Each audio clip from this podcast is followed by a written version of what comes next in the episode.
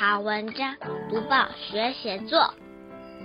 各位小朋友好，我是国语日报的林伟主编。今天要跟大家分享的一百一十一年四月二十五日第八版的文章《外公的牛肉面泡饭》，作者是陈奕新，新北市新店区中正国小四年级的小朋友。今天我要跟大家介绍的这篇文章，包括会介绍它的文体。关键字、段落重点、文章赏析，还有谈一谈描写食物的技巧。这篇文章的文体是记叙文，主题是外公的独门料理和亲情。关键字有牛肉泡面、泡饭、外公、祖孙情、私房菜、拿手料理，还有思念。这篇文章的大意，作者分享的是外公为小作家下厨煮牛肉面泡饭。先念这篇文章给大家听。外公的牛肉面泡饭。外公擅长下厨，常端出让人惊喜的创意料理。所有料理中，我最喜欢他为我煮的牛肉面泡饭。现在想起来，我又要流口水了。那天我住在外公家，上床睡觉前突然觉得很饿。外公灵机一动，想起他的拿手料理。我在厨房门外偷看，外公拿出一包牛肉泡面煮，接着把米洗好放进电锅，再把牛肉炒一炒。泡面煮好，牛肉炒好，饭也蒸好了。外公再把泡面、白饭、牛肉放进碗里拌匀，就完成了。我马上坐在餐桌前，等不及把牛肉面泡饭送进嘴里。它简单而特别，其他餐厅买不到。不仅香味四溢，让我口水直流，也充满外公对我的爱。小时候，我常称赞外公。你煮的牛肉面泡饭是世界上最好吃的，所以外公常趁妈妈不在时煮给我吃。我每次品尝牛肉面泡饭，都觉得自己是世界上最幸福的人。虽然外公过世后，我已经吃不到他亲手煮的泡饭，但妈妈有时想念他，也会煮一碗和我一起享用。每当我吃妈妈煮的牛肉面泡饭，就会想起外公，想起他的独门料理。现在我们一起来数一数，这篇文章总共分成几段呢？你数数看。打开小小报纸，开启大大眼界。这篇文章总共有七段。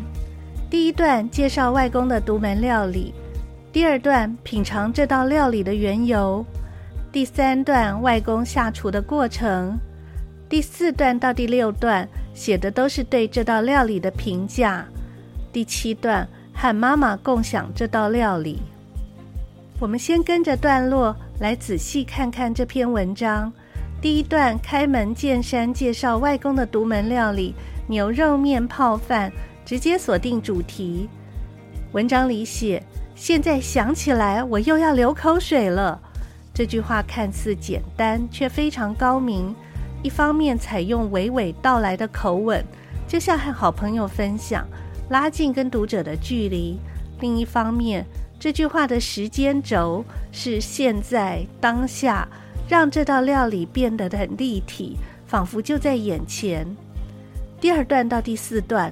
是为了延续第一段，加深读者对牛肉面泡饭的认识，紧扣主题，分别说明外公下厨的缘由、料理过程和特殊的地方。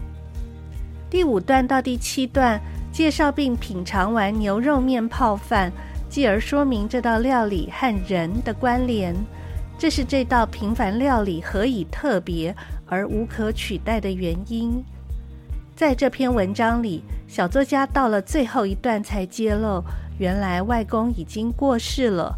但全文并不刻意表达出哀伤，而是借由很客观、平实的描述，放大日常的感情，更透过妈妈的参与，让这样的爱世代流传。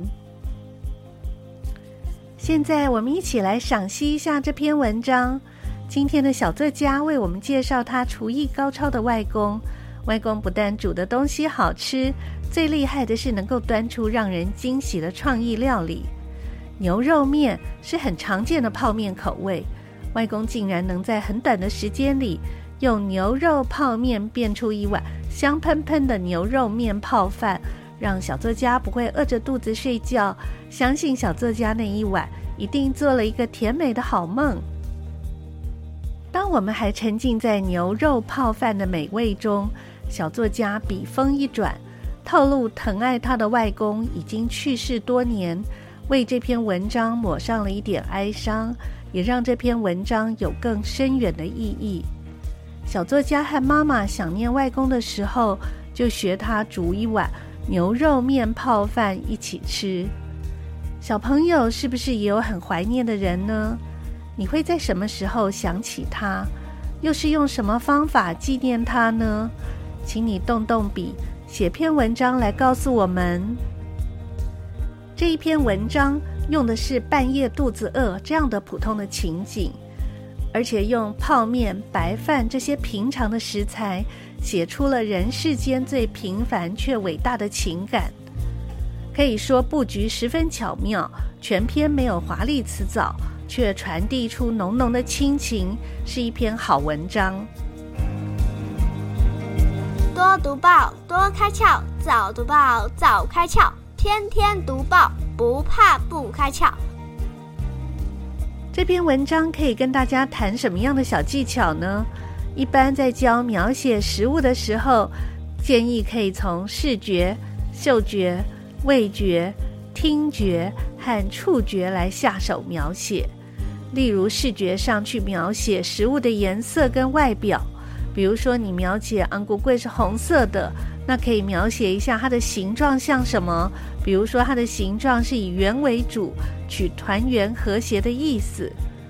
如果从嗅觉去描写食物，嗅觉是指味道闻起来很香甜，或者很呛辣，或者臭臭的。比如说像臭豆腐，你就可以描写它闻起来的味道。如果你从味觉去描写食物，味觉指的是你尝一口的时候，它的酸甜苦辣。如果从听觉描写食物，比如说去吃铁板牛排，就可以形容它送上桌的时候滋滋滋的油的喷溅声，或者是描写你吃虾饼一口咬下那种清脆的声音。还有一个还没讲到是什么？是触觉。例如舌头碰上热汤，你的口腔的感受。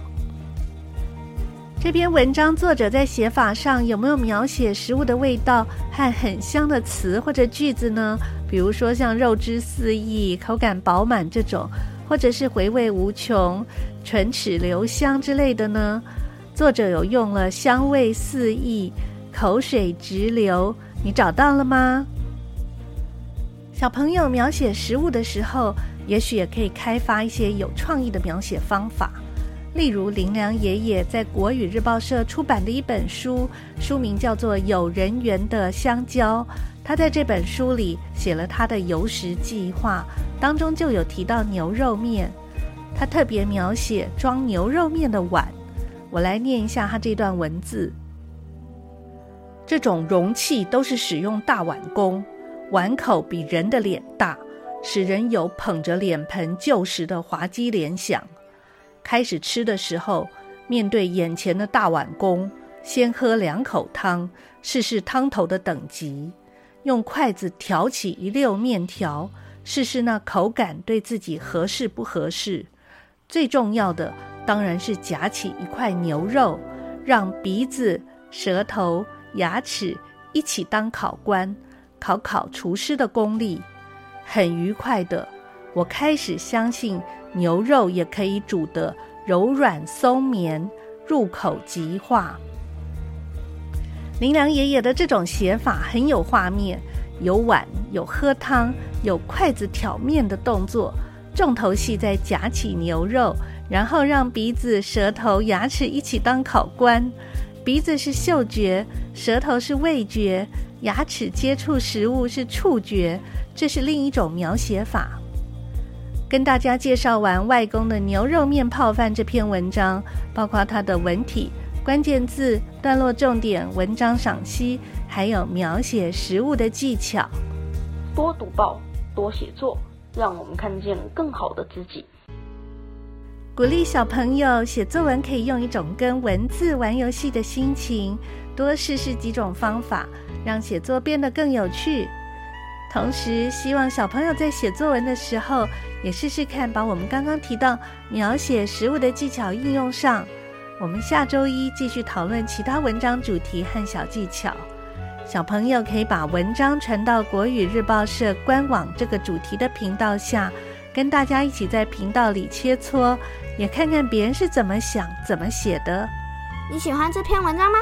请你用相同的主题也来写写看。下个星期一，我们继续来谈写作。